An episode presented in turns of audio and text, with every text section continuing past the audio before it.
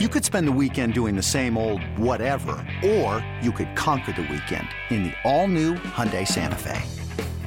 Visit HyundaiUSA.com for more details. Hyundai, there's joy in every journey. Welcome into Loho Daily. I am Loho, aka Lawrence Holmes. Thanks so much for listening to the podcast. It's that time of the week. The Bears are getting ready to play. That means I have a preview podcast for you their game coming up against the Tennessee Titans noon down in Nashville on Sunday. Before I really, really get into Bears v Titans, I want to go back to something that happened in the game against the Saints that really bothered me.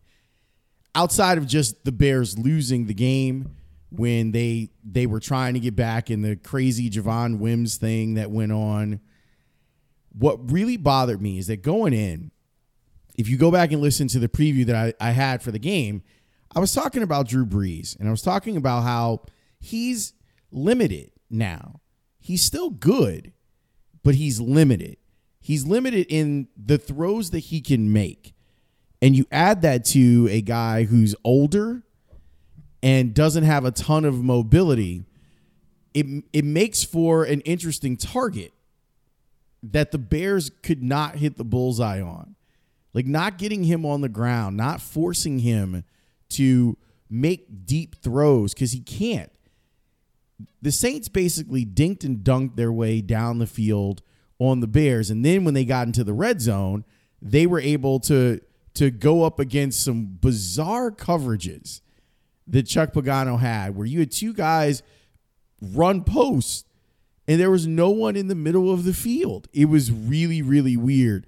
But the the Brees thing bothered me. He's a sitting duck. And he's but he's still good enough in the pocket. Uh, athleticism in the pocket is what I like to call it. He's still good enough to escape to the left or to the right.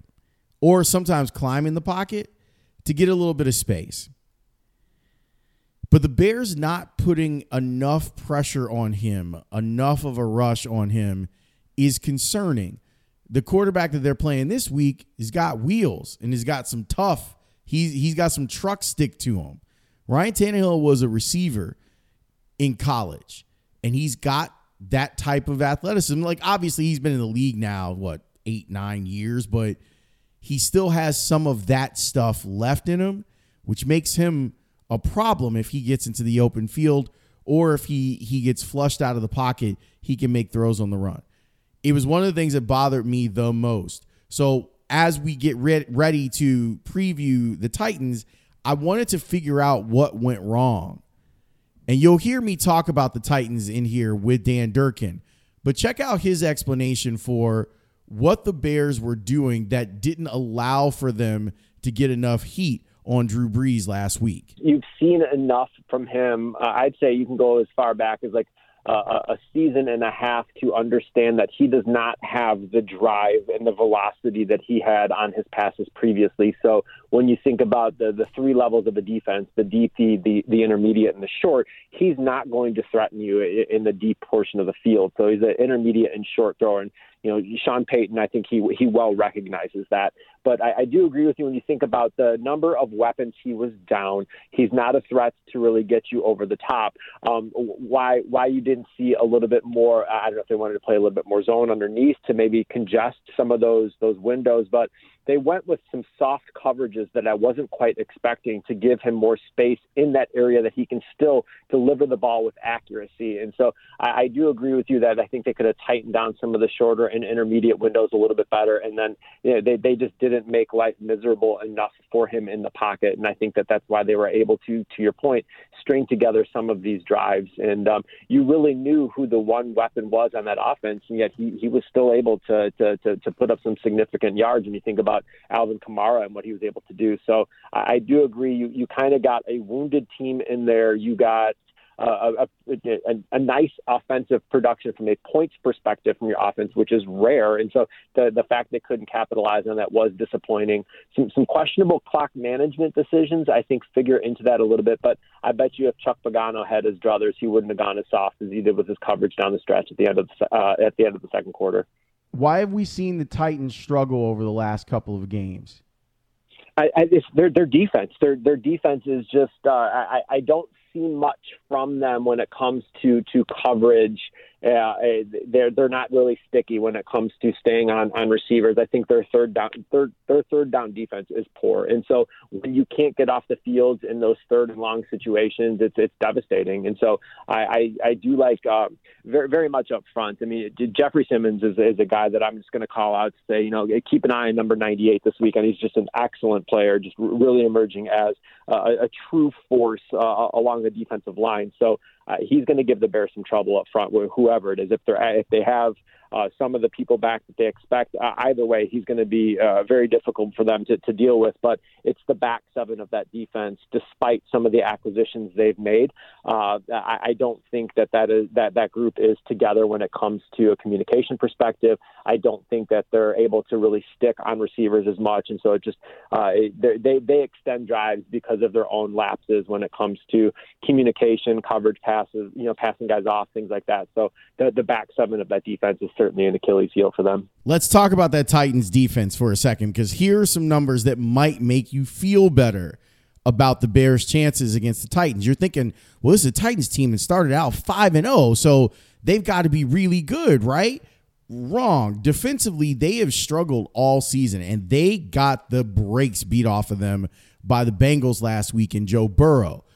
What concerns me is that Joe Burrow is more um, athletic than Nick Foles is. And they didn't get to Burrow, but they were able to move him out of the pocket. And when he moved out of the pocket, he made plays. But I promised you some hope. So let me give you some of the good numbers.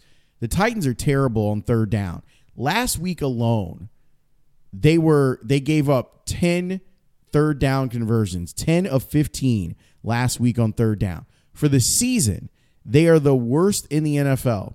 63% of the time, offenses are able to move the ball against them and pick up first downs. It gets even even uh, worse for them in the red zone, where teams are converting 80% in the red zone against the Titans. So if you're looking for a silver lining, there's your silver lining in in what the Titans are defensively. They don't get the quarterback on the ground, but they are one of the teams that takes the ball away. So if you're going to try and and challenge their defensive backs, it could be a rough day if if, if there's even the slightest bit of pressure. But they're a team that you can run on, and they're a team that I think you can you can move the ball through the air too. So it, it should be an interesting thing for the Bears, but that means that they have to protect Nick Foles. That means that they're they're going to have to be in sync. And considering what's happened this past week, that's a tough task that's that's going to be asked of them. The Bears had disruptions all week, whether it was guys being injured like Charles Leno or guys going on the COVID list like Cody Whitehair. There's been a major disruption Sam Mustipher, the backup center, not available either. I asked JJ Stankevitz to kind of re rack this and say, okay, who's available and who's going to be out there for the Bears? So they're not as bad as they were when we went to bed last night. The Bears will be, in all likelihood, without their starting. Well, we know they're already without their starting left guard. They will be without their starting center, Cody Whitehair. They'll be without their backup center, Sam Mustipher. In all likelihood, he will not play on Sunday. The the Bears will, though, it looks like have Germain Ifedi, their starting right guard. He should be back. He was pulled. He was uh, activated off of the COVID nineteen reserve list on Friday morning, and that indicates that he will be able to play on Sunday. He was identified as a close contact of Jason Spriggs, their backup right tackle, who was playing because Bobby Massie is on injured reserve, their starting right tackle. So let me just take a stab at the offensive line here. What I would sort of expect we see on Sunday going from left to right. Left tackle will be Charles Leno Jr. Left guard will be Arlington Hambright. Center will be Alex Bars, which is something uh, Olin Kreutz floated this week. Right guard will be Germain Ifedi, and right tackle will be Rashad Coward. That would be my best guess right now. last week the Bears were better at running the ball. And I know that David Montgomery had that big run and that skews things a little bit. I have a, a whole deal about this. People will often say, well, if you take out the 38 yard run, no, like that's how run games you are supposed to work. They're supposed to be three yards, two yards, negative one yard, 10 yards, six yards, one yard, 38 yards. You're supposed to body blow. Like you're supposed to keep hitting a team with body blows. And the Bears were able to do that against the Saints last week. I think that they're going to be able to do it again if they want to against the Titans. And honestly, I would rather see the Bears with the way that this offensive line is shaping up. I'd rather see them allow those guys to get going. Offensive linemen like to go forward. So, how about giving them a chance to go forward? See if you can establish a run game. And I imagine that Mike Vrabel is going to stack the box. I imagine that you're going to see weird sort of defensive formations from him because he's kind of known for that. Speaking of which, let me speak on Mike Vrabel for a second. It's funny to me that when we talk about the young great coaches in football, his name doesn't come up, and it should. I I think that guy is really good. He's 45, but you don't hear him talked about the same way that people talk about LaFleur or McVay or Shanahan or even Nagy. He's doing it in a different way, but he has a great understanding of how the game should be played and how the game should be coached. I think that he's the one guy on the Belichick tree that actually picked up the important stuff from Belichick. That he understood, okay, well, let me figure out how to take advantage of rules. Let me figure out where the margins are and and let me see if I can play inside those margins. He's he's tough and he's smart and he's going to mess with Nick Foles. I I guarantee you that that's going to be a thing. But I, I wish that he would get the type of attention that the other young coaches, I'm using air quotes, the other young coaches in the NFL get because he doesn't. And it's a shame because he's really good at what he's doing. I want to go back to talking about the the Titans offense for a second because we haven't outside of me talking a little bit about Tannehill, we haven't done that. But let me so let me get back to that. Ryan Tannehill, 17 touchdowns, three interceptions. He's efficient, and I I I feel like I'm dissing him by saying that and I don't mean to because what what's happened to him, the transformation that's happened to him for leaving Miami has been really really awesome to see. And if I'm Mitch Trubisky, I'm looking at his career and being like, I want to do that. I want to be that. I want to when I get my next opportunity, I want to be that. He seems comfortable. And when you got a run game like they got, It's not hard to be comfortable. But he's a he's a part of that run game. Guy is an athlete. You have to pay attention to him. 109.8 rating. He did throw a red zone pick last week. So he's not perfect. So he, he did throw a red zone pick. Then we get to the monster in the backfield. Derrick Henry is leading the league in rushing. He's got almost 800 yards so far. He had a great game last week. 6.2 yards per carry for him in last week's game. Had a touchdown, was over 100 yards. I think it was the first time that he went over 100 yards in like the last 20 games and they lost. Bears fans should be excited about that. That you had a great game from Derrick Henry. The Titans themselves, as a team, I think rushed for over seven yards. A crack.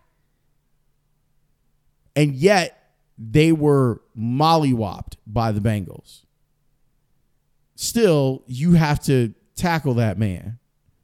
You have to get him on the ground, and that is not easy to do.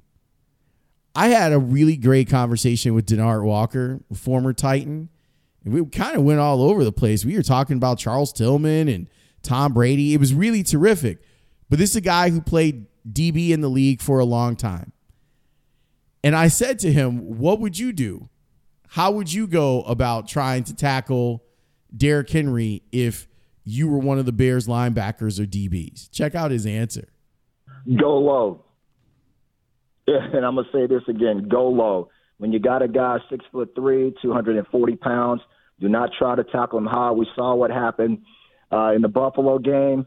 Uh, it was absolutely embarrassing. I don't know what Josh Norman was thinking, trying to tackle that man up high, and then Josh went to he took Josh and stiff arm stiff arm him, uh, basically put him up in the top row uh, down in Nissan Stadium, and that's just to show DBs do not try to come up and tackle a man that big. If if I tell anybody when you tackle when I had a chance to play against Eddie George, the way that you tackle him is what they call a shoestring tackle. It means head for his shoes, uh, get below his knees, and make sure you don't you know put your head in there first because you will get hurt.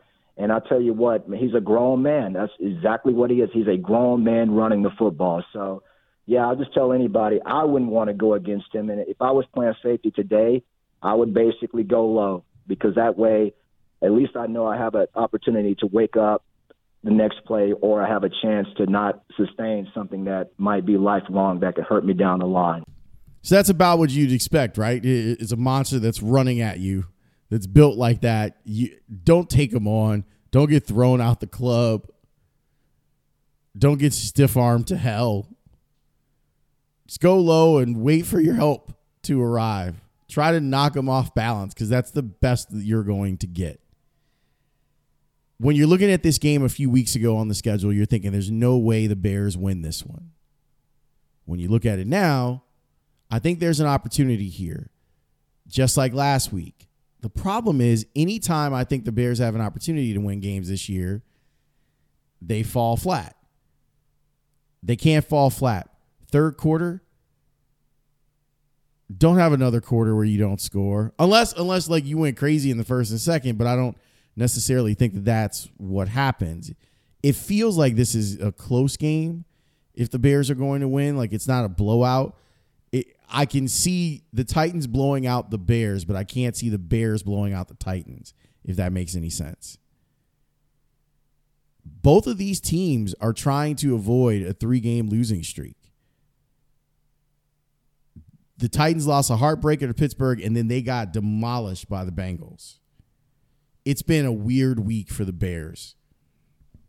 So you're hoping that they can overcome some of this stuff. And it's nobody's fault other than Javon Wims. But the other stuff, the COVID stuff, I, I think the Bears dodged the bullet when it came to the, the an outbreak, and a couple of players spoke to the fact that Matt Nagy has been so good at telling guys to keep their mask on and distance and all that stuff that with Cody Whitehair getting COVID, it could have gotten really, really bad, and it didn't. The Bears need to win this game. If you're looking ahead and you're saying, oh, well, you know, they can beat the Vikings, and I'm one of those people that feels like they can beat the Vikings no matter what, they need this win. Losing a, a game to an AFC team is not the worst thing in the world but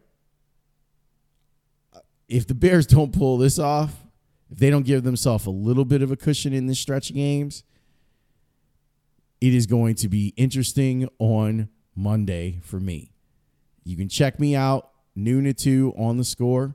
Monday, I'll be there for you. The post game podcast is over on House of L. You can check out the House of L podcast. I'd love it if you did. It's great. Just search for it. You'll find it. There's some good episodes, some good interviews over there too. But I like to do the Bears preview ones right here, and I appreciate you always coming through and listening to hear what I have to say about the game. I'll be on Twitter while the game's going on. At Lawrence W. Holmes is where you can find me. Bears, Titans. Kind of a must win for both teams. We'll see who prevails. Thanks for listening.